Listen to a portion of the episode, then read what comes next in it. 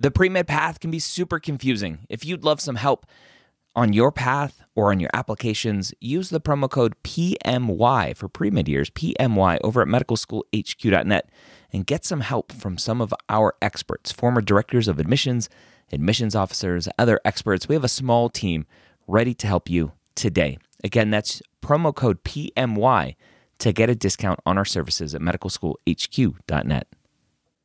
If you're applying to medical school in 2022 to start medical school in 2023, join me Wednesday or Thursday, Wednesday night at 9:30 p.m. Eastern or Thursday at 11 a.m. Eastern at premedworkshop.com. Go register today. I'm going to show you how to tell your story in your application. Again, that's premedworkshop.com. If you are applying to medical school in 2022, be there or be square.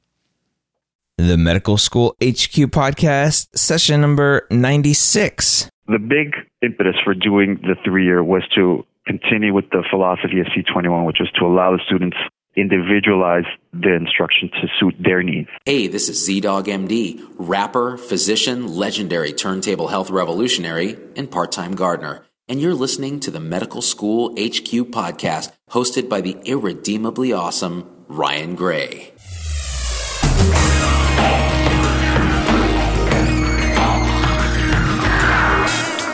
Hello, and welcome to the Medical School Headquarters podcast, where we believe that collaboration, not competition, is key to your pre med success.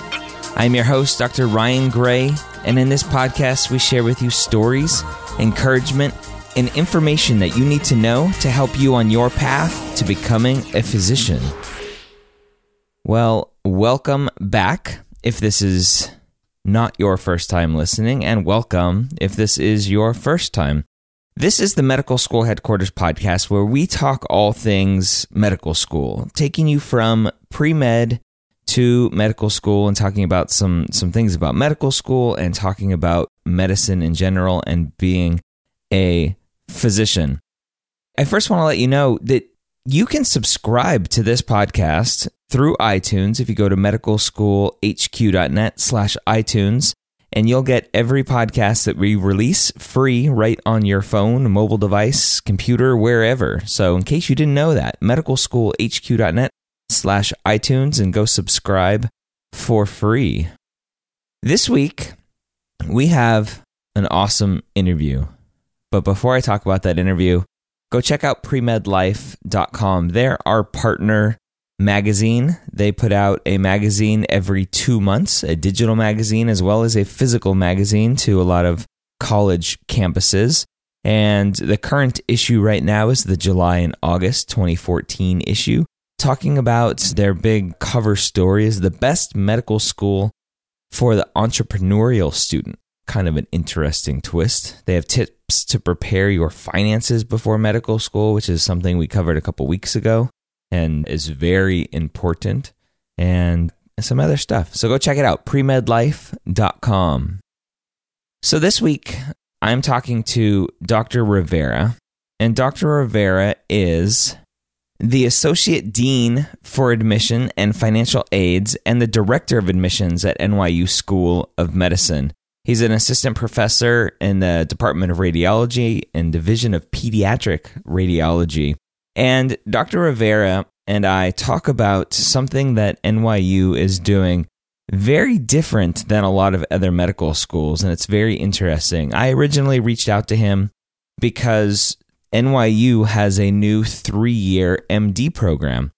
And that's not necessarily new because a lot of schools are going to this three year MD program, but NYU is giving it a little bit of a twist. And instead of many of the other colleges that are doing three year MD programs, which are pretty much primary care directed and oriented, NYU is opening up all of their residencies to this three year MD program. So you apply to the school and you apply to residency pretty much at the same time if you're accepted into this program, which is awesome. And Dr. Rivera and I talk all about it. So I'm excited to talk to him today and have you learn all about this program and kind of the direction that I think maybe medical education needs to go. So let's get started. Dr. Rivera, thanks for joining us today on the show. I want to start by talking about how you got into medicine, when exactly you decided that being a physician was right for you. Thanks, uh, first of all, for having me, Ryan. When did I decide I wanted to go into medicine? You know, I think I decided early on, sort of in elementary school, in large part because of experiences I had with my pediatrician. I really enjoyed the way he made me feel in the office. I had always loved science. For a variety of reasons, I actually wanted to get the same feeling that he had when he helped me through a particular illness or whatnot. And so, you know, I enjoyed the sciences through high school, went to uh, Cornell undergrad, and continued the course. I graduated from Cornell Med in 1995, which now seems like so long ago. And then, you know, in terms of residencies, I was, at the time, I was split between orthopedics and radiology. And it's interesting because, you know, mentors are key in our development. And one of the mentors I had was one of my psych professors. And he gave us a talk about making sure that you look at what you want out of life long term, right? Not just what you want within the next five or 10 years, but see how medicine as a career would fit into the kind of life that you had envisioned and if it allowed for the other interests that you had. And, and as much as I loved ortho, I mean, I, mean, I really, something about a, power tool and, and the fracture just really did it for me. But, you know, I, I looked long term and I was thinking, I also love to sleep. And, you know, the thought of waking up every morning at 5.30 so I could be in the OR by, you know, 6, 6.30, I just realized that probably wasn't going to be a wise choice for me. And I also wanted to have a family and not be the kind of person who wasn't around so much for them. So the other thing I really enjoyed was radiology. Particularly love technology. You know, I'm a tech gadget hound. And I liked being the, the doc who, who has answers and has the interactions with patients where, you know, you, somebody comes to you with a problem, you investigate it in some way, you come up with an answer to what the problem is, and you say, God bless you, have a great life. And that was very appealing to me to be part of the team in that way. So I did uh, my radiology residency at NYU, and from the minute I got here, I really loved the culture here. I've really been made to feel at home here, and so much so, in fact, that after I finished radiology here, stayed on for a pediatric radiology fellowship, and then stayed on at staff. As for admissions, well, you know, I'd always been involved in admissions even when I was in undergrad. Kind of interesting because one of the reasons I like admissions work is because I like psychiatry as well, and it kind of gives me a sense into what makes people tick, what makes people choose medicine as a career, why they value it so much. And it complements what I do in radiology because radiology, I can provide direct patient care to one person at a time. With admissions, what we do here is we can impact the healthcare delivery to large populations based on the selection of the future medical students. So I did that in undergrad, continued being on the committee in med school, and so when I got here, you know, I was chomping at the bit to do it. My preceding dean of admissions, who was also one of my mentors and a pediatric radiologist, got me on the interview track there. And so I moved from there to the, uh, you know, executive committee that made decisions, was involved in curricular reform efforts for our new curriculum that we'll talk about, I'm sure, in a bit. And uh, then when the prior dean stepped down, that was my opportunity to fulfill my dream of working in admissions. And uh, I've been doing this for about three years now, and it really is a dream job. That's great. Yeah, I love the point that you made about affecting more than just one patient at a time because that's kind of my mission with what I'm doing with the podcast too is I can treat a patient in the exam room but with the pre-meds and the medical students that I get to reach with this podcast I'm hoping that's an exponential growth in patient care. Oh, exactly. You know, and as I said before, mentor is extremely important. And, and what we do is you're mentoring in a way to large groups of budding physicians. And hopefully, what we do will positively impact the care that they give to patients down the road. Exactly. So, you mentioned a little bit about some curriculum reform, and that's what I wanted to talk to you about today is the program that you guys have there with your three year MD program and what seems to be a growing trend throughout medical education throughout the country. Now, you guys have a little bit of a different twist on it, and we'll talk about that. But I want to know when did all of this start materializing? So, you know, when you look at how med schools in the U.S. have been training docs, it, it really goes all the way back to Flexner's report, you know, wherein he espoused that two plus two model, right? So, two years of preclinical basic sciences and then two years of clinical instruction. And, and I've always been amazed at how um, forward thinking we are as a profession with regards to the treatment options that we give and yet how extremely conservative we are in how we educate folks. And, you know, most schools haven't really deviated much from that two plus two model. Some forward thinking schools started doing it in, in the late 80s and 90s at the very least. And uh, when we were looking at revising our curriculum, we wondered why it was that every student who was going through med school, whether they were going to be a pediatrician, you know, or, or a neurosurgeon, they followed the exact same set of steps for the vast majority of the way through med school. So we moved to our new curriculum, which is called C21, which is a short for the curriculum for the 21st century. Earlier this century, we started work on it in the early 2000s and moved to it fully by, by 2010. And what that does is it moves away from the two plus two model and has uh, one and a half years of an integrated preclinical instructive period. And you know, we achieve synergies of scale by bringing in clinical science concepts, presenting them such that you can see how the basic science concepts apply to clinical patients. And I, you know, I remember I learned in the same two plus two model, right, where there was an artificial separation between anatomy and pathology and so forth. But I do remember that when it came time to study for the boards, I thought I'd be more efficient if I could do it by integrating things on a systems level, right? So for cardiovascular, for example, I'd look at how the heart forms during embryology, what the normal anatomic structures look like, what the normal physiology is like, and then how the normal becomes abnormal. And so would the heart look like after an MI? You know, how would the pumping ability change and what medicine could we give to improve, you know, the, the cardiac contractility? And I found that studying in that way allowed me to A, be more efficient with my time, and B, allow me to have those concepts stick better. And so that's what we've done here. And we introduced this practice of medicine course at day one that allows the students to see patients with those diseases that they're currently studying so that it further reinforces what they're learning. And so that allows us to basically shorten the preclinical instruction to one and a half years. Now, doing so allows us significant freedom on the back end. Right, so that's the first stage second stage is a full year of core clerkships.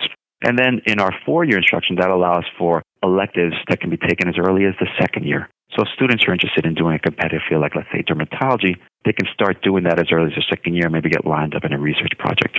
One of the other things that that allowed us to do is it allowed us to have a variety of different dual degree programs. For example, we recently set up MBA program that allows folks to get both degrees in five years, right? And so then you start thinking, wow, so it's not like they're doing the MD degree in four years and then doing all of the MBA in one year.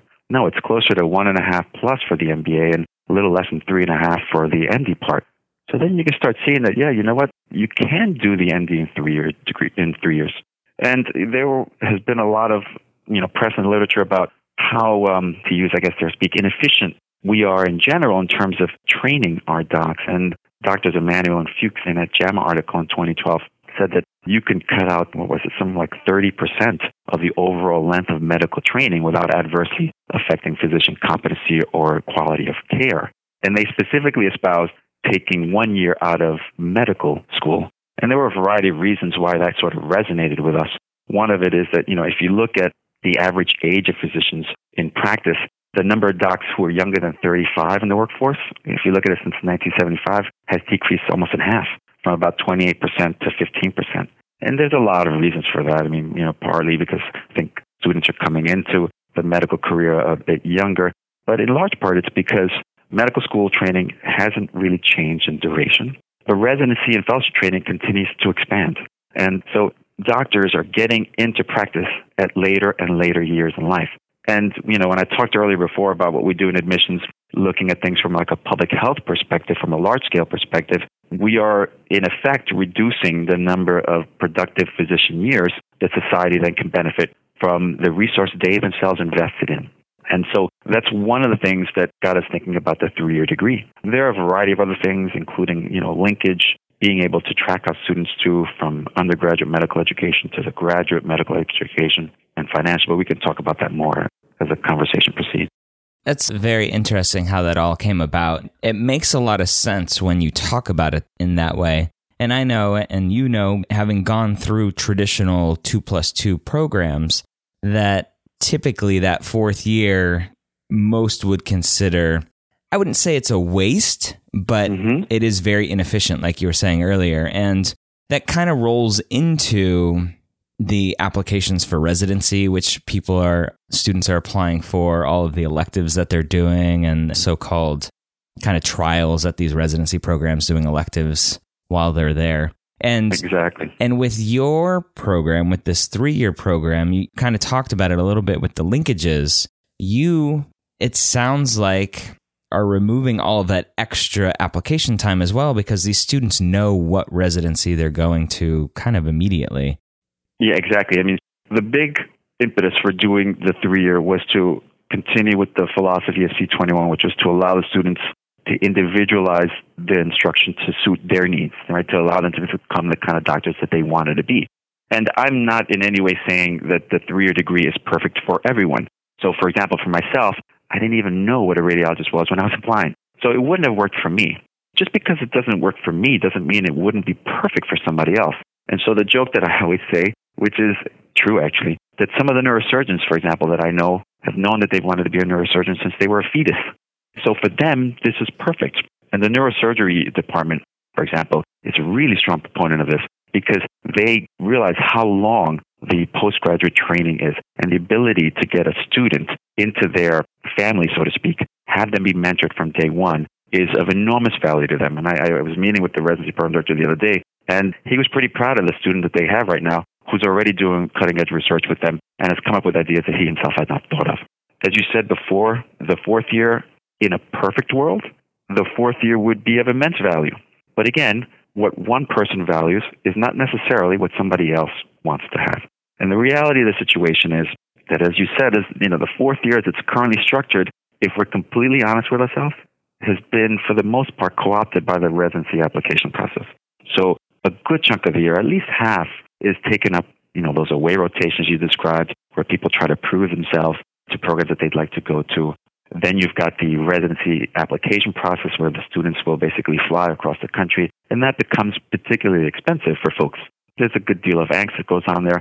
So the point is, if you are going into the degree, into school, and you have a very good idea of what you want to do, and you have a good idea that you want to stay in New York, for example, then this pathway could be perfect for that person. Yeah. Now, I mentioned that a lot of other schools are looking at three year MD programs and are trying mm-hmm. them. Mm-hmm. From what I've seen, the majority of them are doing primary care only for their training. So, if you're interested in going into a primary care specialty, then you can apply for the three year program. You've decided to open it up for every residency program that NYU offers. Did you look at both of those models and why did you come to what you guys ended up doing? Yeah, we did look at both models, and the reason we opted to go to offer all of our residency options, again, is in line with that core philosophy. It's about giving students as much choice as they need to make the best decision that they can. And primary care is hugely important, as we all know, to the future of healthcare delivery in the country. So are, as an aside, you know, people say inner cities where there are underserved areas, there's an immense need for primary care docs. That's what we really need there. And that's true, but it's not the complete story. That's not to say that in underserved areas, they don't also need gastroenterologists or reconstructive surgeons. So we think it's important to be able to allow the students to have a broad selection of individual choices as to what kind of career path they'd like to follow. So when we set out, you know, thanks to Dr. Grossman and Dr. Abramson, there are uh, a dean and vice dean for education, they were clear that this was what we were going to do with the school with regards to how we were going to differentiate our program and how it was aligned with the strategic goals of our C21 curriculum. And, you know, thankfully we have buy-in from all of our 20 residency programs. And the nice part about that is that the way students apply to the program is after they've been accepted into the four-year program, they then designate which program they'd like to apply to. And then they kind of have an interview process similar to what they would normally have during the fourth year, for example. They interview with the residency program directors and their teams. And then the residency program directors come back to the admissions office and give us a, mat, a rank list of who they would like and in what order. And then we give the acceptance in uh, late April or early May. That's interesting. So you apply. So if I'm a pre med student and I'm filling out my AMCAS application, knowing I want to do this three year program or try to, I would apply mm-hmm. through AMCAS to NYU like everybody else does? Right. Okay. So the way it works is you apply through AMCAS, right? You fill out the primary application that everybody gets, and then you fill out the NYU secondary application. If you're interested in the three year degree, at the time you start to apply or after you've been accepted, you can then fill out the tertiary application. It's not as long as a secondary. It basically asks you to denote what residency you're applying to, and then has two essays basically asking you about why you chose that specific residency and what you've done to justify that choice. The only way that application can then proceed to the next step is that you first have to be accepted by the committee into the four year pathway. Once that's the case, then we look at all the applications that have also applied to the three year and then send those through to the residency program directors for the programs to which you applied. They then review, decide who they'd like to interview, and then they will call people back. Usually the time frame for that is going to be in about March or early April. They set up interviews with the department, they give you tours, you get a sense of what it'd be like to be a resident there. And we try to do that so that it coincides with revisit events so that it, you know, basically minimizes the, the cost impact to students. And then we let students know before the, well, what used to be the May 15th deadline to drop all but one acceptance. And this year it's moving up to April 30th. So we'll move that deadline up accordingly. And then the students who've been accepted, and we usually shoot for a target of around somewhere between, I don't know, 7 and 10% of the class to be in the three year degree. They start in July, and they start with a series of coursework that we have designed specifically for them. And one of the nice parts about that coursework is that it allows the three year students to bond as a group. And then they also start to meet their departments and their mentors in their departments that they get assigned on day one. The other thing that I'd like to point out is that, you know, as I said before, the three year program wouldn't have worked for me had there only been the option to apply at the time of med school application. But we realize that people, you know, will make the decision later on during their medical school career, if you will. So we've recently introduced plans to allow for an opt-in option, right? So you could start as part of the four-year class. And then there are two entry points, the last one being in the beginning of third year, that allow you to say, yeah, you know what? I've made my decision now. This is what I want to go into. And so then apply to the three year through that pathway. And I think that ultimately we're probably going to be getting more people doing that route than doing the opt in. But still, there are going to be some people who know clearly what they want from day one and want to lock that in. And then I guess the last thing I wanted to say with regards to that is that there, again, it's about choice. So there are three, four, and five year options, and you can move between those options. So let's say, you know, you've matched in PEDS here and you apply, and the way that the residency thing works is you're guaranteed the spot here, so we will hold the spot for you. When the residency application time comes, you do apply through the standard NRMP process, but we will rank you number one on the list. And then, so if you just rank us one, it's guaranteed for you there. But let's say that, you know, you get married and your spouse has a job in San Francisco. Well, that's fine. You know, you can transfer over to the four year pathway and then just do what the majority of our med school students would do and then apply through the traditional means that way. That's nice. I was going to go into that next because mm-hmm. I was a student, unlike you, who knew coming into medical school, you know, I want to be an orthopedic surgeon. That's all I was a pre med for. That's all I'm applying to medical school for. And in the end, the Air Force decided differently for me. but I still miss the OR and those 6:30 a.m., uh, 6:30 in the morning uh, operations. But the ability, it sounds like, for students to it's kind of like a mix and match and what fits the student the best. And that sounds great. It doesn't sound like you guys are forcing students to commit and you know what, you're stuck in it or we're going to kick you out. It sounds like you guys have really built this around the student and that's awesome. Yeah, again, you know, it's about choice and we don't want to limit choice. And there are some people who are adamantly opposed to a four year process. And, you know, I mean, everyone's entitled to their own opinion, of course but I don't understand the resistance to offering choice to people to change. As I said before, you know, it's amazing how uh, forward thinking we are as a society when it comes to treatments. But if we followed innovation medicine the way we practice, you know, medical education, we'd probably still be doing pneumoencephalograms and angiograms to diagnose brain tumors. So, and we'd still be bloodletting. Yeah, exactly. so, you know, I don't understand why people would not offer choice. And you know, it, we don't ask students to sign a document in blood saying that they're, you know, you're going to be doing the residency that you signed up for. There are multiple opt-out points that the students can choose if they have a new interest. If they decide, yeah, you know what, I was doing internal medicine, but you know what, I really like OB. So for that, they can actually, if there are spots open in the three-year pathway, they can transfer over pending the application process. And so they continue along the three-year, but now along a new track, no harm, no foul. And again, worst case scenario, you transfer over to the four-year pathway and continue that. One of the other things, you know, that I think is key about this program, and one of the benefits is that we have a very strong educational informatics group here. And we have this educational data warehouse that allows us to track progress on how students do. And I see, you know, our curricular reforms as the next step towards a long evolutionary process to move away from a strict temporal based mode of, of training students to a competency model. Right? So let's take a look at um, at like my residents, for example. You know, radiology residency training is four years. And yeah, the way it works, you know, we all fall on a bell curve distribution, if you will, based on our aptitudes and our ability to get through the program. And the vast majority of students can get through and are competent after four years. But the fact is that it is a bell shaped curve, and there are some people on either side who may require more time or conversely can get through faster. And that's why the holy grail is going to be to have a competency based model of promotion, if you will. So the AAMC and many of the member schools, we're one of 11 schools who've got these awards to basically investigate this further, are identifying which are the key competencies that our medical students should have, what are the milestones they need to reach and by what time, and then what sort of entrustable professional activities they need to have so they can be doing procedure X, for example, without eventual supervision. And so the goal would be, if I look at my residents, would be to say, okay, these are the things that I think you need to have competency in as part as being a pediatric radiologist. And if you can do those things in three years, then God bless you, you're done early, right? And so that's where we're going with this training because I think that saying that you have to have four years of medical school training when you've got another 10 plus years of training after you, that just seems a bit outdated and inflexible and doesn't really individualize it to what the student or society really needs from people.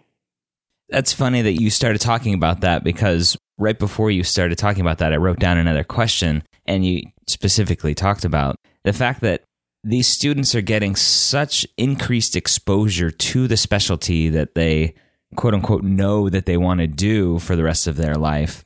And that exposure typically isn't gained until the third or fourth year when there's a little bit of extra time during their clinical years and their rotations. That it sounds like this increased exposure could lead to more awareness of what's going on and better education and hopefully maybe shorter residencies. Oh, completely. I mean, that's the plan about the individualizing the instruction plan for the students.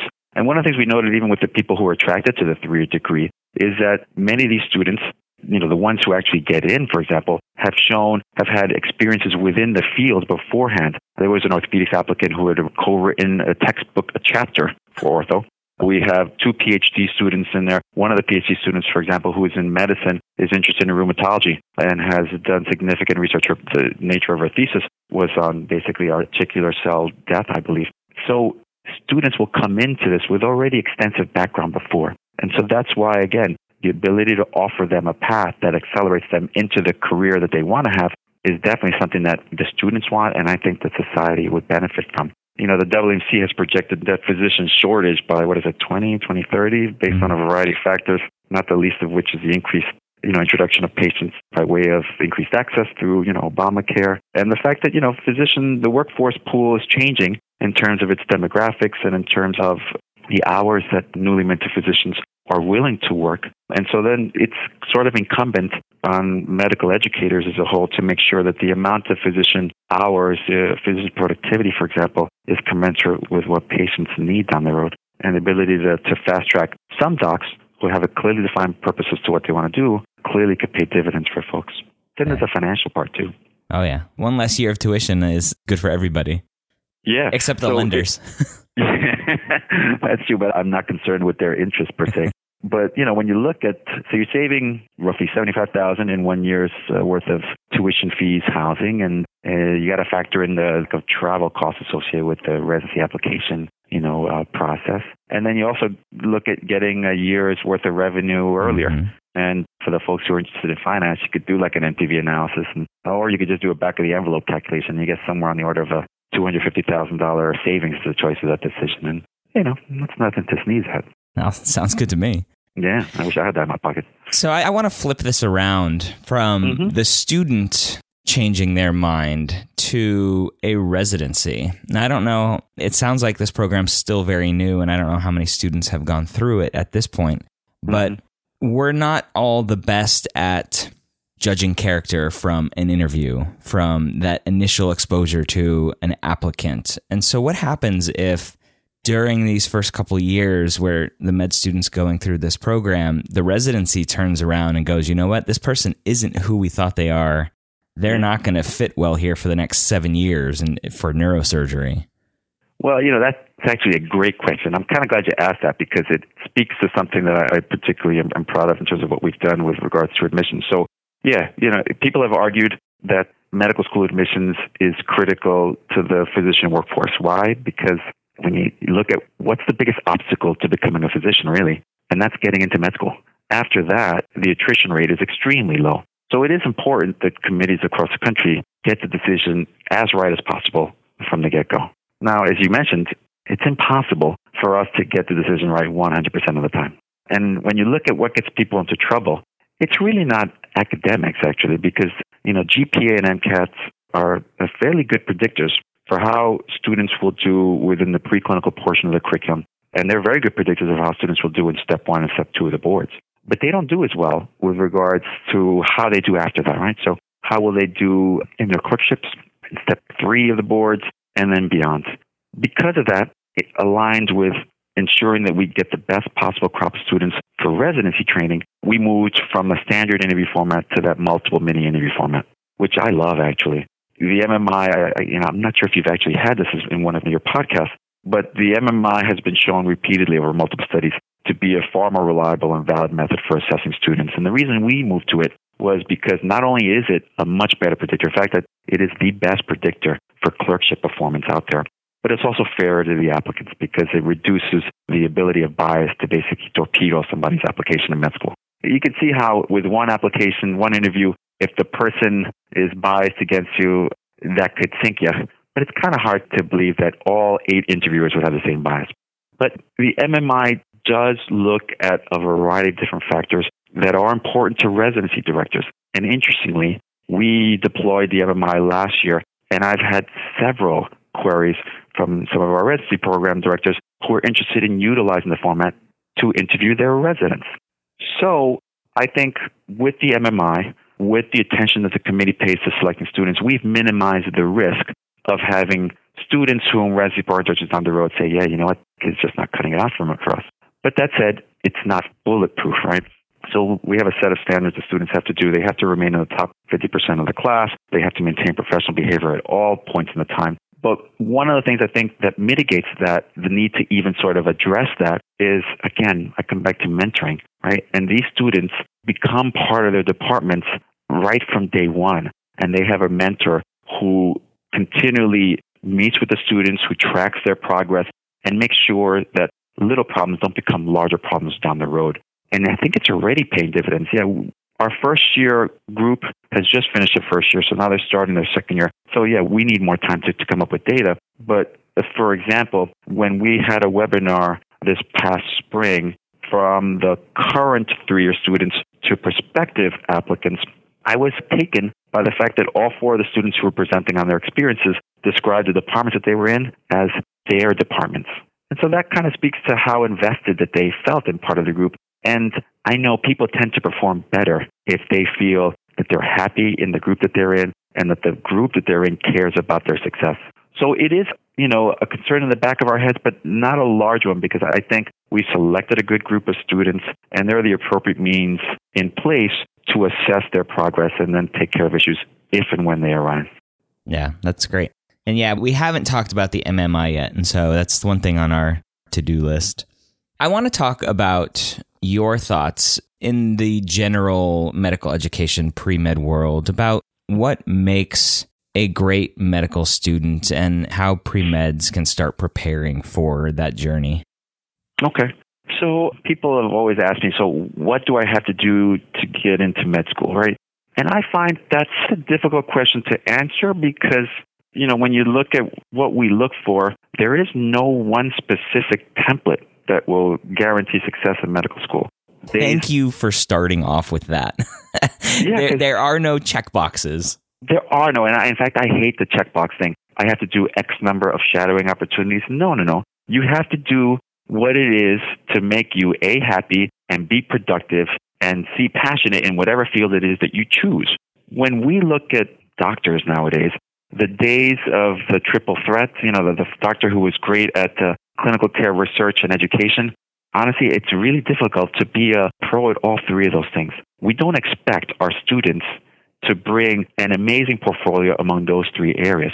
But I am expected to ensure that the class that we put forth collectively meets those three needs for our patients, right? So I've got to have some students in the class who are going to be excellent clinicians who have done a, good deal of community service and have shown a dedication to helping their fellow men and women. But I also need a group of people who are interested in coming up with the next series of biomedical discoveries that allow new treatment options to come through, and then other students who are interested in education. So, what I advise students to do is first and foremost, you have to make sure that you are academically successful. Uh, you have to show us that you can perform well in your courses over the long term uh, by means of, you know, a solid GPA. You have to do well on the MCAT exam. I actually like the MCAT exam because it provides a standardized means of assessment across different schools. And we've also moved away from prerequisites. We no longer have any prerequisites. We have a variety of recommendations, again, in line with our move, future move to a competency based mode of admissions. And we could talk about that more if you like. But the key is you have to be academically successful. Is that enough? Obviously not, right? When I look back to the doctors that sort of were instrumental in me making the decision of going into med school, it's not like I did that because I was impressed with their MCAT score. I liked how they made me feel, right? And the truly successful doctors are the ones who can then apply that fund of knowledge by way of excellent non-cognitive skills and emotional intelligence, right? So, so there was this one YouTube video I saw about this consultant who was having a meeting with some Google executives, and he talked about the importance of IQ versus EQ. Mm-hmm. And so Google gets incredibly intelligent people from the population to work for them. But when you look at who's successful within that small subset of high IQ individuals, it's the people who also possess high EQ, emotional intelligence. And that's particularly important to medicine. That's one of the reasons why we moved to the MMI. So, you know, we look keenly at what personal attributes applicants have that will predict to us that they're going to be warm, caring individuals who can relate to patients so that the patients come away from that experience saying, yeah, you know what, I value this doctor's advice. I'm going to follow through on what he or she recommends and so forth. And then the experiences, right? So, what have you done to demonstrate to us that this is something that you are passionate about, that you value, that drives you to be successful, that speaks to the passion you have for medicine and for helping people? And that's key. There's got to be something in your application that talks about a selflessness that says that you want to be in this for others. So that's what we look for as a committee. There is no specific template that is the one path everyone has to follow. Again, it has to be individualized. And you have to show to us basically what path you've taken to get to this point in the application and why that justifies acceptance. And, you know, I would prefer people to do fewer activities, if you will, but have a greater depth of involvement in those activities.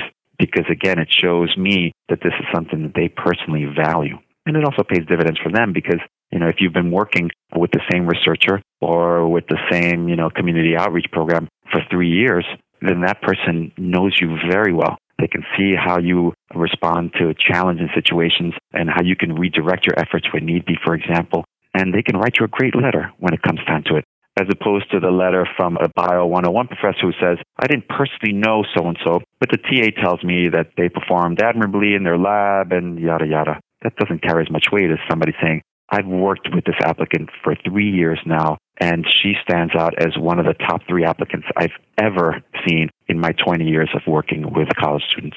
So, you know, those are some of the things we look for. We obviously look for people who have the experiences and attributes that suggest to us that they're going to be you know, leaders like revolutionaries in healthcare and are going to change the field of healthcare for the better. And, you know, the committee tries to get a well-rounded, diverse class to meet the needs of the diverse patient population that we have here at NYU. That's awesome. I want to finish up and go back to the three year program mm-hmm. and talk about measuring the success of the program and measuring whether or not these students are coming out ahead or equal to their peers that are in traditional four year programs. How are you looking at whether or not these students are successful in the end? So there'll be the traditional metrics, right? You know, in terms of how they perform on their board scores, how they perform on step one, step two, and step three again, you know, there's limited value to their those scores' predictive ability to say how good a doctor is, for example. But I think the key thing in that educational data warehouse that we talked about before right? So we've identified a series of competencies that we are assessing our students and continuing through into graduate training to see how well the students do and compare them with their four year cohorts. We're hoping and we expect that the students will track every bit as good and maybe even in some cases better than our current four year students in large part because of the mentoring abilities and the close attention to meeting these competencies and milestones that we've you know designed by way of that educational data warehouse. You know, it's in its infancy. We are one of several schools that are looking at accelerated pathways, and we recently had a symposium with a variety of other schools. I think some California schools that are looking at further tracking student performance along a variety of different metrics. And I think this is going to be a, uh, an exciting time for medical education. Yeah. And one thing, if you've thought about it, if you haven't, I hope you do. And something I talked about with Dr. Muller from Mount Sinai about the FlexMed program is the issue these days with physician satisfaction and the workload and just how everybody supposedly is unhappy in the workforce. And I'm hoping that with your program and the early exposure to these fields that students truly will know what they're getting into, meaning that they will be happier in the end because they know that that's the right choice for them. Oh, completely agree. And I, again, I come back to the whole aspect of being integrated in the department early. It allows applicants, I believe, a greater degree of insight into seeing what it would be like to be, for example, a plastic surgeon or a pediatrician because you get exposed to their departmental conferences, to their daily workflow. You can get a sense firsthand as early as first year of seeing what it's like to be a doctor in that field 10, 30 years down the road. So you can make, I think, a more informed decision. I mean, that speaks back to the discussion that I had with my mentor in psychiatry, where I had to reevaluate as a fourth year. I had to reevaluate the decision that I probably should have made earlier because, again, I did not get access to the kind of experience that would have given me the info as to what it's like to practice in field X versus field Y. These students, in theory, have access to that information early on and hopefully can make a more informed decision as to how this career choice will fit into their overall life. And yeah, I agree with you. I think that that is one potential way that can increase physician satisfaction down the road. Dr. Rivera, thank you again for taking the time to talk to us. Is there anything else that we didn't get to cover that you want listeners to know about NYU? Not, I think we've covered most things. You know, I do want to say that again, I think one of the key things that C21 and our three, four, and five year options, one of the things we focused on tremendously is making sure that we have, you know, a patient centered and disease focused curriculum that really allows us to individualize it again to suit the needs of the students who are going through it. I strongly believe that a one size fits all model is incredibly outdated. And though this is not perfect, I think it's a much needed step in the right direction. And other schools are looking at different things, and we're going to see what pans out as the best potential solution. But I feel pretty good that this is a good step in moving the fields forward towards that competency based model of admissions and promotion through UME and GME. All right. That was Dr. Rivera. Again, very interesting twist on medical education. The fact that I can go to medical school and based on my abilities to do things, I can change really the duration of medical school based on my abilities during residency. I can change the length of residency. And I think that's important. I think we typically have forced everybody into the same model, and not everybody is the same. And so, if I'm good at reading radiology films and x-rays and MRIs and CT scans if I am some sort of a an idiot savant so to say why not let me graduate a little bit earlier than people that are students that are taking a little bit longer? So I think it's kind of cool. I think it's interesting to see where that's going. And I'm excited for it if you haven't taken the MCAT yet, go to freemcatgift.com and download our 30 plus page report all about the MCAT, giving you awesome tips and tricks and even some discount codes for some test prep. Again, that's freemcatgift.com. So, one exciting thing, we're here at episode 96, or session 96, as I usually say. And again, just a reminder you can go to our special show notes specifically for this page at medicalschoolhq.net slash 96. But one of the cool things that one of my goals that I had as we started approaching this was to get 200 five star ratings, US ratings before episode 100. And it's session 96 right now, episode 96, and we just hit 200 five star ratings, which is awesome. And I want to thank you for leaving those ratings. If it wasn't for you guys, then typically iTunes ranks us higher when people search and are looking through the podcast list. So every rating and review greatly helps us. We had a bunch since the last time I mentioned them. I'll read a couple here. Conrad Dom says, unbelievably great. S. Mazzaro says, informative and entertaining. We have our friends up north in Canada. Piano Chick 13 says, very informative. And Rowan, one more here. Ashley B42 says, great med school podcast. So thank you. There's a couple more we'll read next week. If you haven't yet left a rating and review, go to medicalschoolhq.net slash iTunes where you can leave an honest rating and review for us. We'd appreciate it.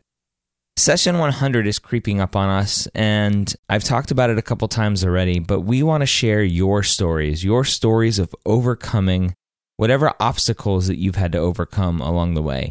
And that doesn't mean that you have to be in medical school right now or be a physician. It just means that you survived freshman year in college and how you survived it. And share that story with us. Share it with our listeners so that they can gain the inspiration from you like you have gained from others that I've talked to. So email me, Ryan at medicalschoolhq.net, and in the subject, just put session 100 so that I know to look out for you. Well, I hope the information that you gained today will better help guide you on your path to becoming a physician. And more importantly, I hope you join us next time here at the medical school headquarters.